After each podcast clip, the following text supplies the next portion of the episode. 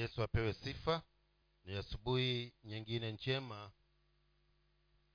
ambayo bwana mungu wetu wa mbinguni ametupatia nafasi nyingine tena ya kuweza kujiwakilisha mbele zake.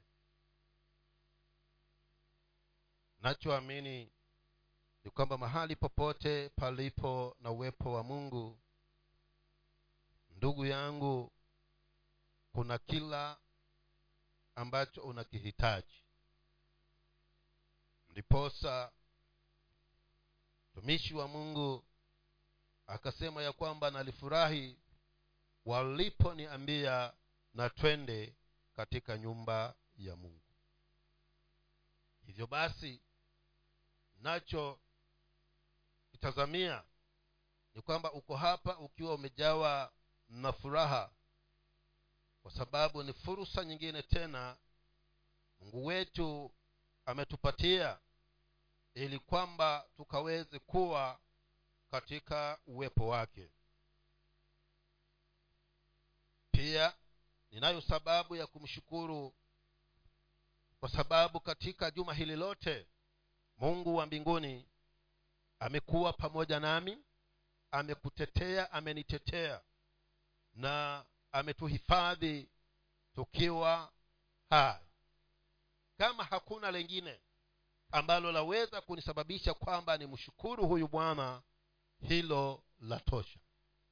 Kwa sababu kunako wengine ambao pengine wamekumbana na changamoto lakini wewe si kwa juhudi wala bidii zako lakini imegharimu mkono wa bwana. Na kwa sababu imegharimu mkono wa mungu mimi sina cha kumlipa lakini naweza kumshukuru naweza kumtukuza naweza nikamabudu na ndiyo maana wewe na mimi tumetoka kila mmoja nyumbani kwake akasema liwe liwalo nitaenda katika nyumba ya bwana ili nikaweze kuwa na nafasi ya kumwabudu na kumtukuza.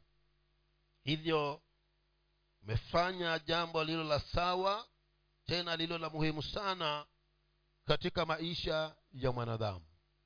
Hakuna lililo la maana ambalo wewe na mimi tunapaswa kulitafuta hapa chini ya jua isipokuwa kutafuta kumwabudu huyu mungu katika roho na katika kweli. Hivyo basi ni majira mengine tena tutamani tukaweze kuangalia ni nini kile ambacho mungu anacho kwa ajili yetu tena kwa wakati kama huu. Shukuru bwana kwa sababu amenipatia pia neema ya kuweza kuendelea na kile ambacho tumekianza. Wapendwa huwa si rahisi kwa sababu huwa wakati mwingine unajaribika kutaka kuingilia upande mwingine.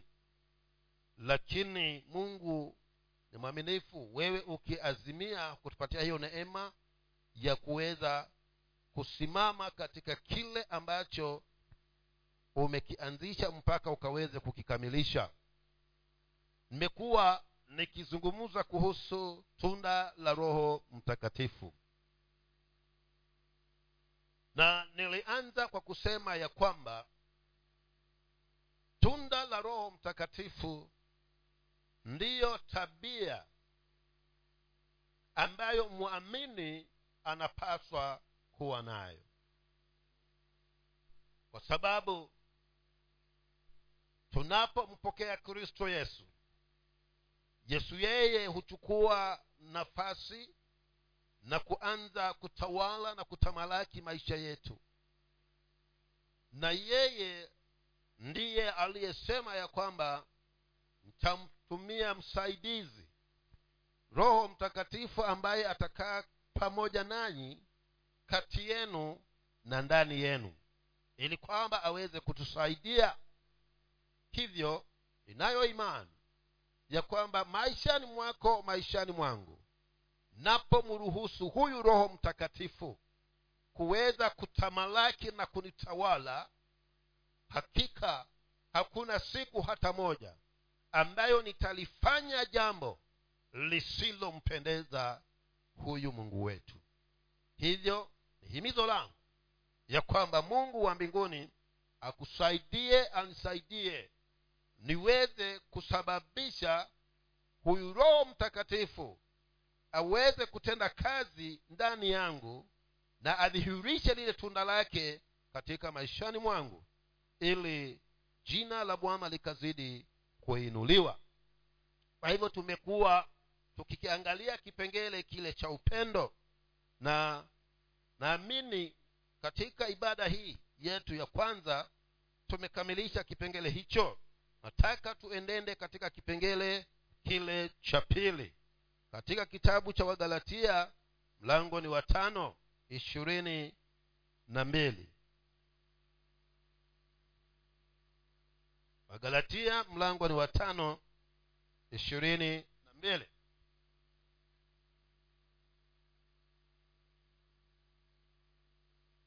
Bibilia inanena neno hili lakini tunda la roho ni upendo furaha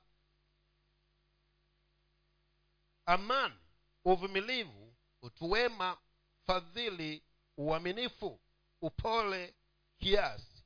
Juu ya mambo kama hayo hakuna sheria. Kwa hivyo tunaliangalia hili tunda la roho mtakatifu. Na anasema ya kwamba tunda la roho ni upendo ni furaha. Sasa tuko katika kipengele hicho cha furaha.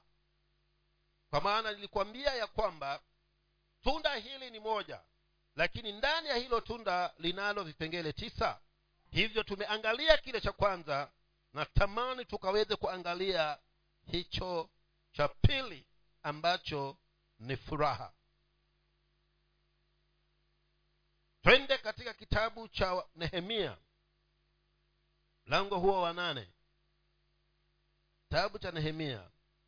Mlango wa nane.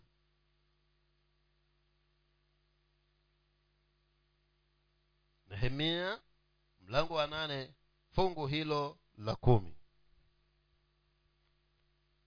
Nehemia mlango wa nane fungu ni la kumi. Bibilia inatwambia haya.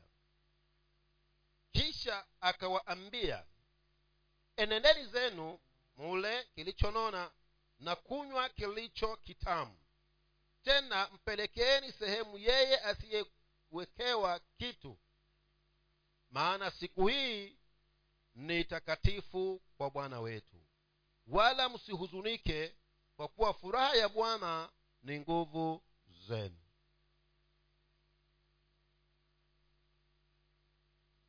Huyu ni mtumishi wa bwana aliyekuwa ametoka uhamishoni akaenda katika nchi aliyokuwa ametekwa nchi ya israeli akarudi kwao na akawa ana jukumu la kutengeneza ule mji.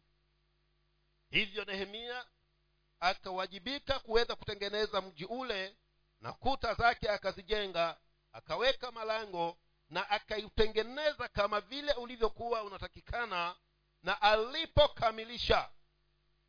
Ndipo wakaweka mkutano mkubwa sana. Na mkutano ule wakachukua neno la mungu wakaanza kulisoma. Kwa hivyo walipokuwa wanalisoma neno hili likagusa mioyo ya hawa watu watu hawa wakafikia maeneo ya kutubu kwa kulia na kunyenyekea. Na hatimaye huyu ndugu nehemia akawa anawambia wapendwa siku hii ya leo siyo siku ya kulia si siku ya kuhuzunika ni siku ya kufurahi kwa maana tumeazimia sasa kumrudia mungu. Na kwa sababu tumeazimia kumrudia mungu basi tumeugusa moyo wa bwana na mungu huyu ambaye tumeugusa moyo wake amefurahi. Na kwa sababu mungu wetu amefurahi basi hata na sisi nasi tuna nguvu kwa maana furaha ya bwana ni nguvu zetu. Hivyo tunda hili la roho mtakatifu lina kipengele hiki kinachoitwa furaha na nataka niseme ya kwamba mahali popote palipo na furaha pana nguvu. Kwa maana angalia mtu aliyefurahika. Ndani ya mwili wake kuna nguvu ambayo si ya kawaida kwa sababu yeye ame kwanza moyo umejawa na furaha na mwili unapata nguvu. Biblia inasema ya kwamba furaha ya bwana ni nguvu zetu. Sasa nikawa ninaiangalia hii nikaona kwamba furaha hii inaegemea pande mbili.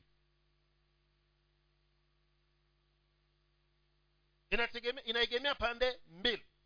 Upande mmoja ni wa mungu na upande mwingine ni wetu sisi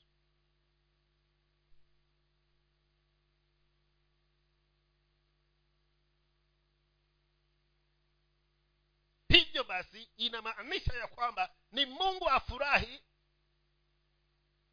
Ndiyo anapofurahi sisi nasi tukifurahi ndiyo tunakuwa tunapata zile nguvu ambazo zinatokana kwa bwana. Ndio nehemia akasema kwamba furaha ya bwana ni nguvu zetu. Kwa hivyo mahali popote unapotenda chochote ambacho kimeugusa moyo wa bwana na umfurahishe lazima kuna nguvu ambazo mungu ataachilia katika maishani mwako.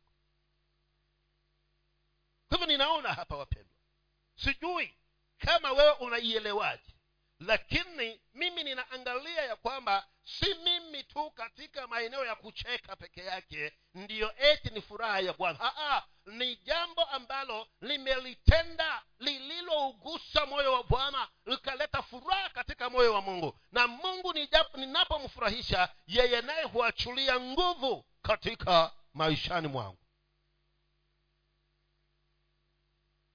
kwa hivyo hapa nasema ya kwamba this is not the joy of laughter only. The bible also is talking of the joy of the heart. Kwa hivyo si furaha ya kucheka peke yake. Waone mtu amecheka unafikiria kwamba ana furaha. Wengine hucheka lakini ndani ya mioyo yao hawana furaha. Lakini nje anaonyesha kana kwamba yuko salama nje anaonyesha kwamba ana raha ana furaha lakini ukweli wa mambo ni kwamba ungeufungua moyo utagundua ya kwamba yanayodhihirishwa nje sivyo yalivyo katika moyo wa huyu mtu. Kwa hivyo tunaposema furaha ya bwana hatuzungumzii furaha ile ya kicheko tu tunaizungumzia furaha kutokana na kilindi cha moyo wa huyu mtu kwa hivyo mungu ajapofurahika kwa kile nilichomtendea basi yeye naye huachilia uwezo na nguvu na nguvu zile anazoziachilia huachilia pia furaha ambayo chanzo chake inaenda kuanza kule moyoni ndipo idhihurike huku nchi. Sijui kama umewahi kukutana mtu wa aina hiyo. Kweli anacheka lakini huyu ndugu ana furaha kwa maana si kicheko kinachoangazia kinacho furaha lakini moyo unapoguswa ndipo furaha ile ya kweli hujidhihirisha katika ulimwengu huu wa nchi. Kama kuna uwezekano ya kwamba uko lakini ndani ya moyo wako hiki kipengele cha furaha hakimo sasa tamanio la moyo wa mungu ni kwamba mungu huyu akupatia hiyo furaha na anapokupa furaha ataachilia na nguvu pia. Hivyo una jambo ambalo lazima mpendwa tuweze kulizingatia hapa. Si ile tu kwamba furaha ya bwana ni nguvu yangu. Siyo lakini furaha inayotokana na roho mtakatifu hii huanza kule moyoni ndipo ikatokeza huku nje. Hivyo sijui moyo wako uko namna gani. Naweza nikiona unacheka lakini ndani ya moyo una huzuni. Bado furaha ya bwana haijapata nafasi katika maishani mwako naweza nikuone kwamba nikana kwamba hauna tashwishi yoyote hauna shida huku nje lakini ndani ya moyo unaumia kwa maana ile furaha ambayo unaitamani haimo. Kwa hivyo ni lazima turuhusu roho mtakatifu atende jambo katika maishani mwetu. Hebu angalia mahali hapa ambapo tumepasoma inasema ya kwamba si wakati huu wa kulia. Kwa maana tumeugusa moyo wa mungu.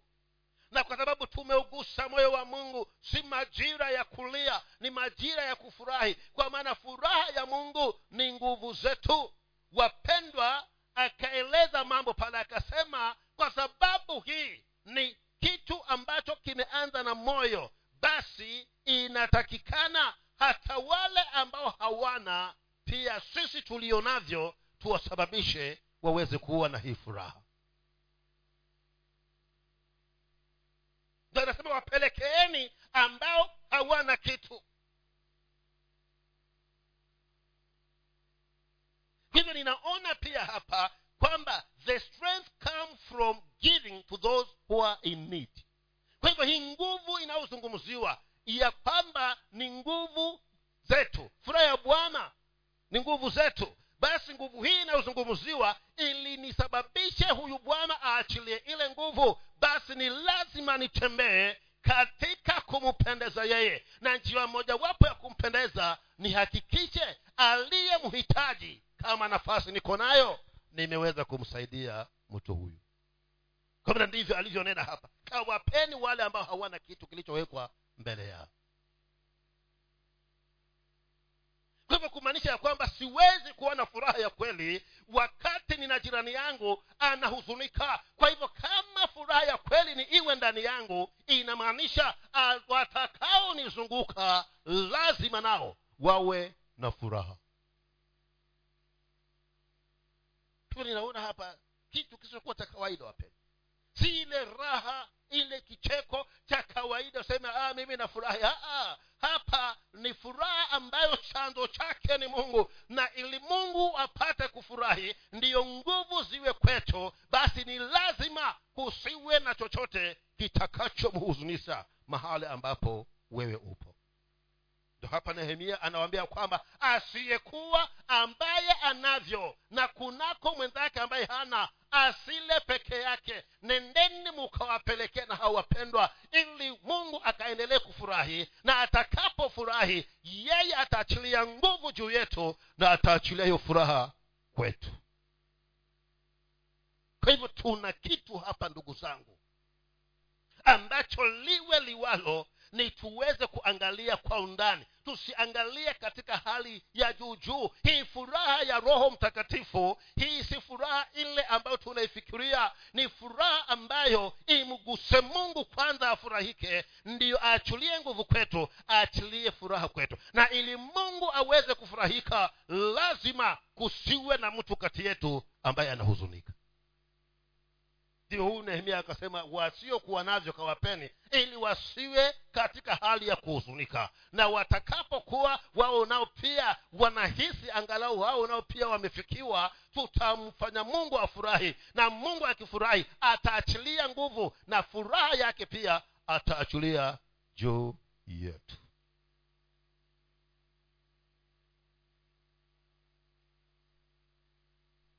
ndipo nikasema ya kwamba nje unaweza kuonyesha kuwa una raha una furaha lakini ndani ya moyo una huzuni sana.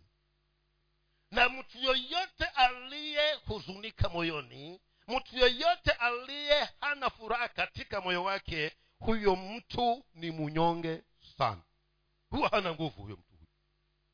Huyo huwa nguvu hana kwa sababu nguvu uwe nazo ni zianze kule moyoni mpendwa. Kama moyo umefurahika moyo uko salama hata huku nje pia kutaonyesha huko salama.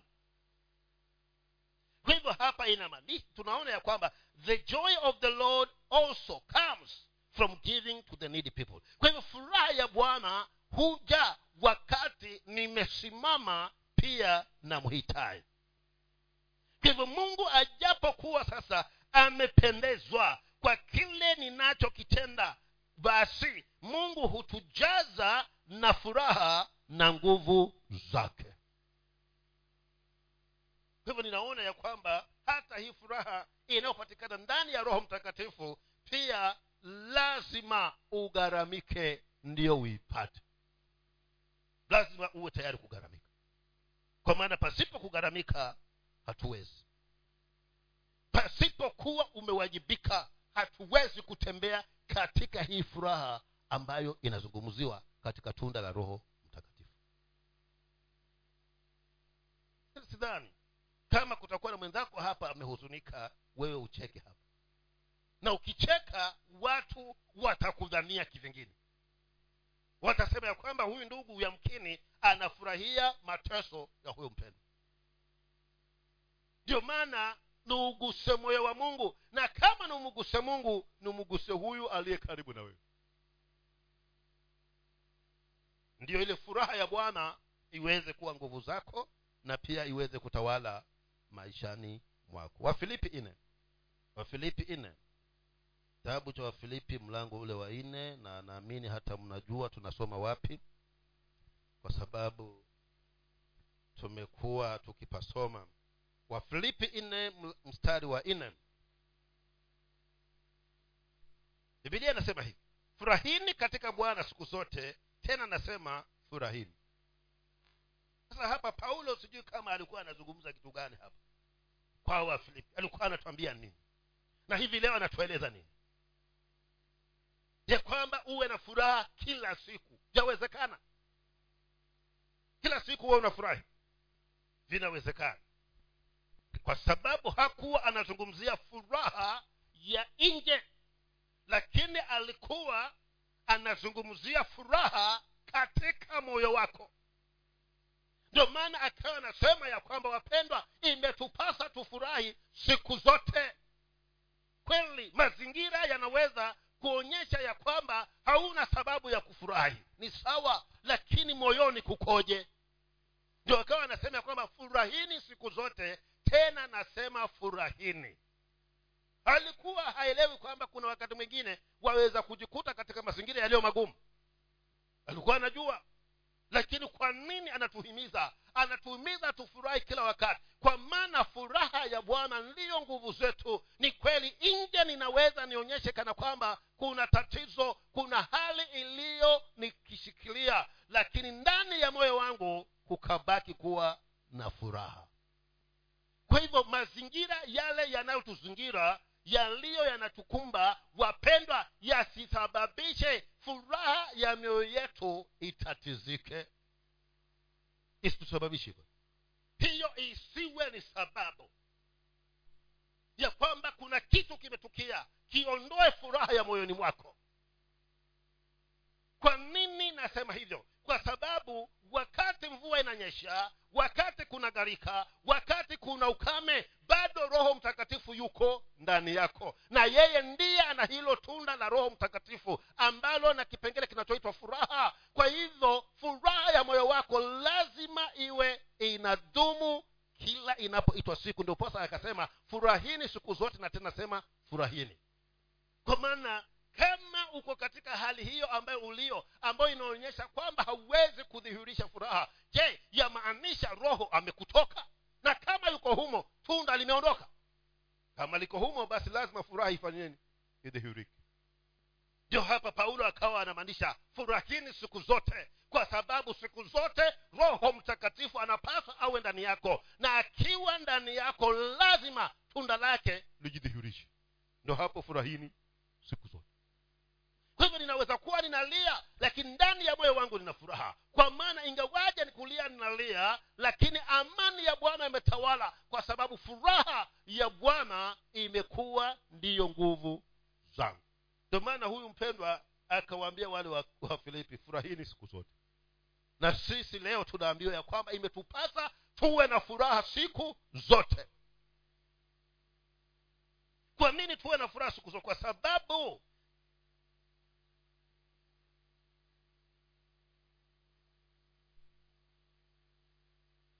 huwe na furaha siku zote kwa sababu yale malengo yetu ambayo anasema this is because our destiny cannot be changed by circumstances as long as jesus is lord in our lives. Kwa ili mradi bado yesu ni bwana katika maishani mwetu yale malengo yetu hayawezi yakabadilishwa na hali zitakapojitokeza wapendwa. Haiwezekana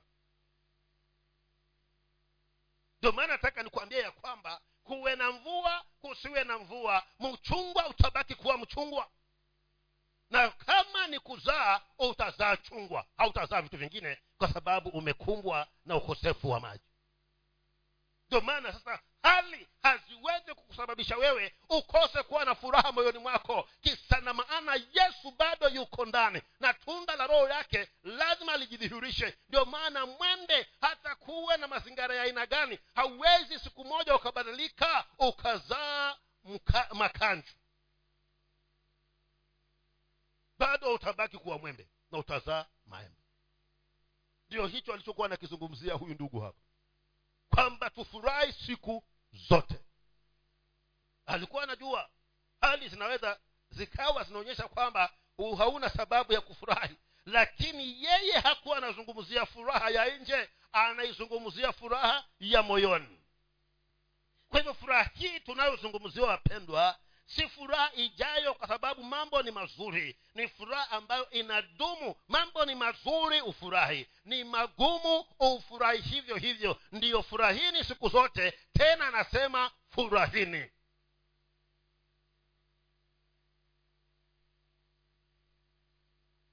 Na mtu ambaye atakuwa amepungukiwa na hii furaha moyoni mwake chunguza maneno yake. Utagundua huyu mtu furaha ya bwana haiko moyoni mwake.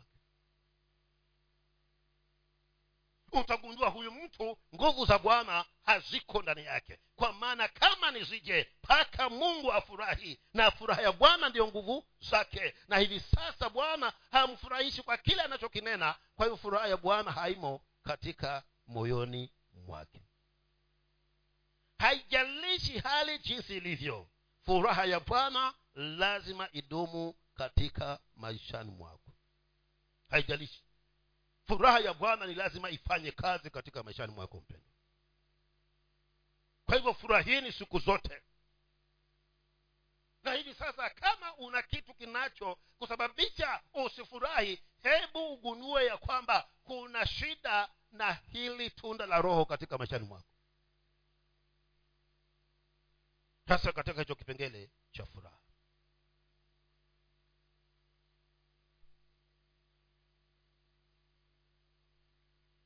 hivyo unapohifadhi na kushikilia furaha ya bwana katika moyo wako ndipo utaweza kufurahi kila inapoitwa siku. Kwa nini hiyo hivyo? Kwa sababu hata wakati mambo ni mazito bado roho mtakatifu yuko ndani yako. Na kama yuko humo kwa nini usifurahi? Na yeye ndiye aliye na hilo tunda la roho mtakatifu. Kwa hivyo hatuna sababu ya siku hata moja tukose kuwa na furaha katika mioni mwetu. Hebu angalia kitabu cha ayubu. Kitabu cha ayubu. Kitabu cha ayubu mlango wa kwanza kuanzia fungu la kumi na tatu. Ilitukia siku moja hao wanawe na binti zake walipokuwa wakila na kunywa divai katika nyumba ya ndugu yao mkubwa. Mjumbe akamfikilia ayubu na kumwambia hao ng'ombe walikuwa wakilima na punda walikuwa wakilisha karibu nao. Mara waseba wakamshambulia wakawachukua wakaenda nao nami ni nami naam wamewaua hao watumishi kwa makali ya upanga mimi peke yake nimepona mimi tu kukuletea habari. Huyo alipokuwa akale akinena akatokea na mwingine na kusema moto wa mungu umeanguka kutoka mbinguni na kuwateketeza kondoo na wale watumishi na kuwaangamiza. Mimi peke yangu nimepona mimi tu kukuletea habari. Huyo alipokuwa akale akinena akatokea na mwingine na kusema wakaldayo walifanya vikosi vitatu waangukia waka, ngamia wakaenda nao. Naam wamewaua wale watumishi kwa makali ya upanga. Mimi peke yake nimepona mimi tu kukuletea habari. Huyo alipokuwa akale akinena akatokea na mwingine na kusema wanao na binti zako walikuwa wakila na kunywa divai katika nyumba ya ndugu yao mkubwa? Mara tazama upepo wenye nguvu ukatoka pande za jangwani ukaipiga hiyo nyumba pembe zake nne nayo ikawaangukia hao vijana na wamekufa na mimi peke yangu nimepona mimi tu kukuletea habari. Ndipo ayubu akainuka akalirarua joho lake kisha akanyo, aka, akanyoa kichwa chake na kuanguka chini na kusujudia. Akasema mimi nilitoka tumboni mwa mama yangu ili uchi nami nitarudi tena huko uchi vile vile. Bwana alitoa na bwana ametwaa jina la bwana na libarikiwe sasa niambie matukio kama haya ambayo yalikumba ndugu yetu ayubu kama si tunda la roho mtakatifu na kipengele hii cha furaha ambacho kilikuwa ndani ya moyo wake niambie ni maneno gani yangetokea baada ya habari hizo alizozipokea. Lakini ayubu akajua ya kwamba kinachoweza kunishikilia ni kwamba furaha ya bwana iwe kila wakati ndani yangu iwe na mimi. Nimpendeze mungu ndiposa mungu anaponifurahia aachilie hiyo neema nguvu juu yangu na aachilie hiyo furaha ndani yangu. Na akashikilia hapo ndio maana hata hali zilipokuwa ngumu tena ayubu alisimama na kusema ya kwamba bado na uwezo wa kumsujudu na kumwabudu huyu mungu kwa maana yeye ndiye aliyenipa na yeye ndiye ametwaa jina lake lifanya nini? Libarikiwe. Lingekuwa wewe ingekuwa ni wewe ni nini kingetokea ndani yako?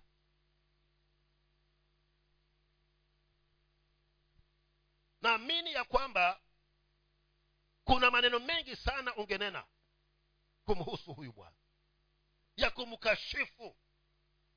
Kwa maana ile furaha ya bwana ndani ya moyo wako itakuwa mfani imeondoka. Lakini ayubu akawa na nafasi ya kumwabudu mungu wakati ng'ombe zimeenda ngamia zimeenda kondoo wameenda watoto wote wameenda. Tena akasema furaha ya bwana ndiyo nguvu yangu kwa sababu furaha ya bwana ni nguvu yangu bado ninisimame katika imani na utaua nimfurahishe mungu hata katika majira haya ambayo ni magumu. Paulo anasema furahini siku zote na ninasema furahini. Kwa maana hali hazibadilishi maisha yetu ya imani. Hali haziondoi roho mtakatifu ndani yetu hali haziondoi tunda la roho ndani yetu. Kwa hivyo kama hali zimekuja na zije lakini furaha ya bwana idumu katika moyo wako. Utembee katika furaha kama roho mtakatifu anavyoishi ndani ya maisha yako. Hivyo hauna siku ambayo unapaswa ukaweze kuhuzunika ndio huyu ndugu anawambia kwamba wapendwa fanya mfanyalo lakini lazima mfurahi siku zote. Hata kwa sababu furaha hii ilidumu ndani ya ndugu yetu ayubu hakuwa na sababu ya kumkashifu na kumlaumu mwenyezi mungu. Alichokifanya alidhihirisha nje ilidhihirisha kwamba ana huzuni lakini ndani ilidhihirisha ya kwamba furaha ya mungu iko ndani yake. Ndiposa maneno yakajitokeza yaliyo ni ya kulihimidi jina la bwana. Nilikuja kitupu na nitarudi kitupu. Bwana ametoa na bwana amechukua. Jina lake libarikiwe. Je wewe inawezekana? Lakini inapaswa iwezekane kwa sababu roho wa mungu anakaa ndani yako. Inapaswa iwe hivyo. Kwa maana roho wa mungu yuko ndani yako na tunda hili lazima lidhihurike ndani yako mpendwa. Hata kama kuna mambo ambayo unaona umeyatamani hayaja kufikia hauna sababu ya kuwa na huzuni. Ninapaswa ufurahi siku zote na unapofurahi siku zote ndipo utakapotenda ya kumpendeza bwana. Na utakapotenda ya kumpendeza bwana nguvu za bwana zitakuwa juu yako na furaha ya mungu itashuka ndani ya moyo wako na maishani mwako. Kwa hivyo haijalishi ni nini sina. Haijalishi ni nini nimekitamani kwa muda gani. Lakini hata kama nimekitamani kwa muda wa miaka mitano kumi hakijanijilia bado inanipasa nifurahi. Kwa maana bado roho mtakatifu yuko ndani yangu. Ndiyo anasema ya kwamba furahi siku zote. Sasa wewe angalia ndani ya moyo wako. Ni nini? Kwa maana hii furaha hii inayozungumziwa ni zaidi ya nini? Ya hisia. Hii si furaha ile ya hisia peke yake. Ni zaidi ya furaha ya hisia. Kwa maana furaha ya hisia hiyo ni ya msimu. Hivi unahisi kwamba umefurahi? Kitu kimetendeka unahisi uko chini. Kwa maana furaha ya hisia ina misimu na inaenenda kulingana na matukio. Hii furaha inayozungumziwa katika tunda la roho mtakatifu si hiyo ya hisia ni furaha ya moyo ambayo chanzo chake ni huyo roho mtakatifu mwenyewe ambaye katikati ya hali zilizo ngumu tena bado utaendelea kumsifu mungu utaendelea kumwadimisha mungu utaendelea kumtukuza mungu utaendelea kumbariki huyu bwana katikati ya hali hizo ngumu kama ndugu yetu ayubu aliyesimama na akasema bado furaha ya bwana ni nguvu zangu. Kwa hivyo ilinidumu katika kumfurahisha mungu na kutembea katika hizo nguvu lazima hata katika nyakati hizi ngumu tena bado nilitukuze jina lake ndipo bibilia asema kwamba akaanguka kifudifudi akamsujudu mungu. Ingekuwa ni mimi hata ibada nisingekuja ibada nisingeifanya. Haya pia nisije kwa ibada lakini pale nilipo nifanya ibada pia hapo hapo nisingeifanya. Kwa nini? Kwa sababu ya yale yaliyonisibu. Lakini ukweli ni kwamba paulo anatwambia tufurahi siku zote na moyo ulio na furaha wapendwa kila inapoitwa leo ndo moyo ulio na msamaha. Lakini moyo unaohuzunika wakati mwingine inakuwa ni vigumu sana kusamehe.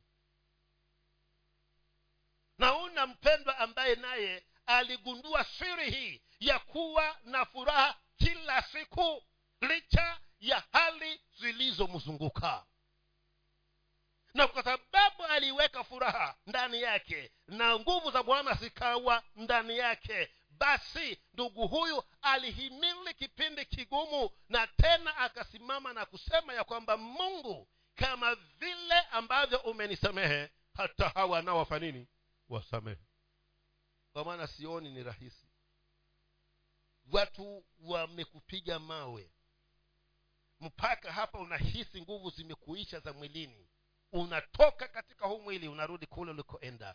Tena umwambie mungu ya kwamba bwana na kuomba kosa hili ambalo limenisababisha kuja huko hao alilonitenda naomba uwasamehe. Inachukua mtu aliye na furaha ndani ya moyo wake. Na tena furaha ya nani? Ya mungu. Furaha ambayo chanzo chake ni tunda la roho mtakatifu wapendwa. Lakini ingekuwa mimi pengine ombi ningileomba pengine ningeomba ya kwamba mungu kama inawezekana shusha moto uwateketeze ili nisalimike. Lakini yeye akasema naomba. Ufanye nini? Uwasamehe watu hawa. Mimi naja kwako lakini kosa hili kama wataingia motoni wasiingie kwa kosa hili mimi nimewasamehe na wewe nawe naomba uwasamehe. Yachukua mtu aliye na furaha katika moyo wake wakati mambo ni magumu tena bado anaweza kumtukuza mungu katika maishani mwake. Kwa hivyo tuna umbali ambao bado tunatakikana tuende wapendwa. Kwa maana huenda ikawa uko mahali hapa leo lakini kuna mtu hata kumwona hutaki kumwona chunguza moyo. Hii furaha hilo tunda la roho mtakatifu linaloitwa furaha alijafanya kazi maishani mwako kwa maana nijapo furahi wapendwa sitakuwa na udhia chuki na yoyote awaye ndani yangu. Hata hali zijapo kuwa zinaniruhusu lakini tasimama nihakikishe ya kwamba hili tunda la roho linadhihirika ndani yangu na kipengele hiki cha furaha. Kwa hivyo kumbuka nimesema ya kwamba hii si ya hisia. Iliyokuwa nazungumziwa na paulo hapo wafilipi nne. Si ya hisia kwa maana hisia zetu zinaenenda kulingana na matukio. Lakini hii ni ya roho ni ya moyo ambayo chanzo chake ni ule roho mtakatifu. Ukoje asubuhi ya leo? Je furaha ya bwana yafanya kazi katika maishani mwako? Ama haijajidhihirisha ndani yako? Shida si mungu shida ni wewe na mimi. Wapendwa wakati mwingine tunafikia kuchukua hatua ambazo baadaye tunajutia.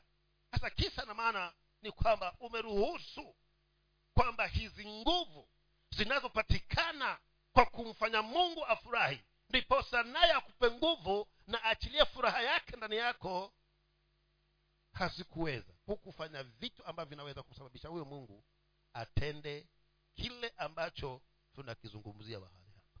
Mpaka nikuambie ya kwamba nafasi ni nyingi sana. Za hii furaha ya mungu ikose nafasi katika moyo wako. Ni nyingi sana. Lakini anachoomba bwana kwamba kila inapoitwa leo tuhakikishe ya kwamba furaha hii ya roho mtakatifu inatawala ndani yetu. Kwa maana isipokuwa inatamalaki tutajiumiza sisi wenyewe. Tutajiumiza mwenyewe. Kwa sababu angalia mtu ambaye kila wakati moyo wake unahuzunika. Ni mtu ambaye hata afya yake pia inakuwa ina angalia mtu ambaye moyo wake una chuki na mtu mwingine. Yeye huwa anasumbuka kwa sababu umeweka mzigo ambao huo mungu hawezi akauangalia. Kwa sababu ayubu angekuwa mtu wa aina hiyo swali angilokuwa anamuuliza kila mmoja aliyekuwa analeta ujumbe angemuuliza wewe umeponaje katika hali hiyo? Na vitu vyangu vifanini vimeangamia. Kwanza yule aliyeleta habari kuhusu watoto angeulizwa imekuwaje? Wewe ulikuwa ndani ama ulikuwa nje na wewe? Lakini ayubu hakuyaangalia haya kwa maana alitambua ya kwamba daima moyo wangu ni uwe safi mbele za bwana. Ndiyo maana nimfurahishe. Na ninapomfurahisha ataachilia nguvu na pia ataachilia furaha katika maishani mwangu lakini angalia mama ambaye alikuwa amefika mahali amechoka. Furaha bwana ikawa imemuondokea ndani ya moyo wake. Na naona mama aliyekuwa ana maswali kumhusu mungu. Na amenena mengi moyoni mwake kumhusu huyo bwana. Kwa maana alianza kuangalia vile jinsi walivyokuwa na hiyo mali akaanza kuangalia vile jinsi alivyokuwa amezingirwa na wale watoto wake kumi. Na hivi sasa hakuna chochote. Na yule aliyebaki naye sasa ni kana kwamba ni mfu aliye hai. Akanena yote kwa maana furaha ya mungu ikawa imemuondokea ndani ya moyo wake. Ndipo alipokuwa na ujasiri wa kumfata mumewe. Akamwambia utaendelea kumshikilia huyu mungu mpaka lini yamkini aliweza kumkumbusha ya kwamba tulikuwa na ng'ombe. Hivi ziko wapi? Na zilipokuwa zaenda huyo mungu alikuwa wapi? Tulikuwa na kondoo. Hivi ziko wapi? Huyo mungu ambaye umemshikilia angeweza kutetea hizo kondoo? Haya hiyo sawa isitoshe. Hawa watoto wetu kumi siku moja hata tukashindwa kuwazika. Yalizikwa na hiyo nyumba huyo mungu ambaye umemshikilia ayubu alikuwa wapi? Na una mama ambaye furaha ya bwana ilikuwa imemwondokea katika moyo wake. Lakini ndugu huyu akashikilia neno hili ambalo paulo amezungumza ya kwamba furahini siku zote na tena nasema furahini. Haijalishi mazingira yaliyokuzingira akamwambia mama ninajua wewe ni mwerevu lakini leo unanena kama wale wanawake wajinga tena unaona mtu mwenye furaha ya mungu ndani yake. Hata kutukana hataki kutukana. Hakumwambia mkewe ni mjinga. Lakini alimwambia unazungumza kama wale wanawake. Ingekuwa wewe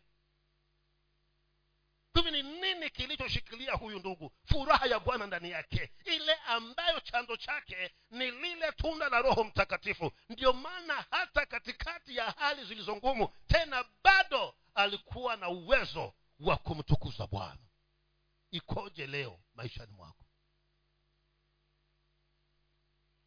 Unaweza kumwambia bwana na kushukuru kwa sababu ya hili ambalo limetukia. Na si zuri lakini kwa sababu bwana ameliruhusu ukamwambia mungu liwe liwalo. Sifa na utukufu ninakupa. Kwa maana haya yote bwana ni hapa chini ya jua lakini wewe una mema ambayo umeniwazia.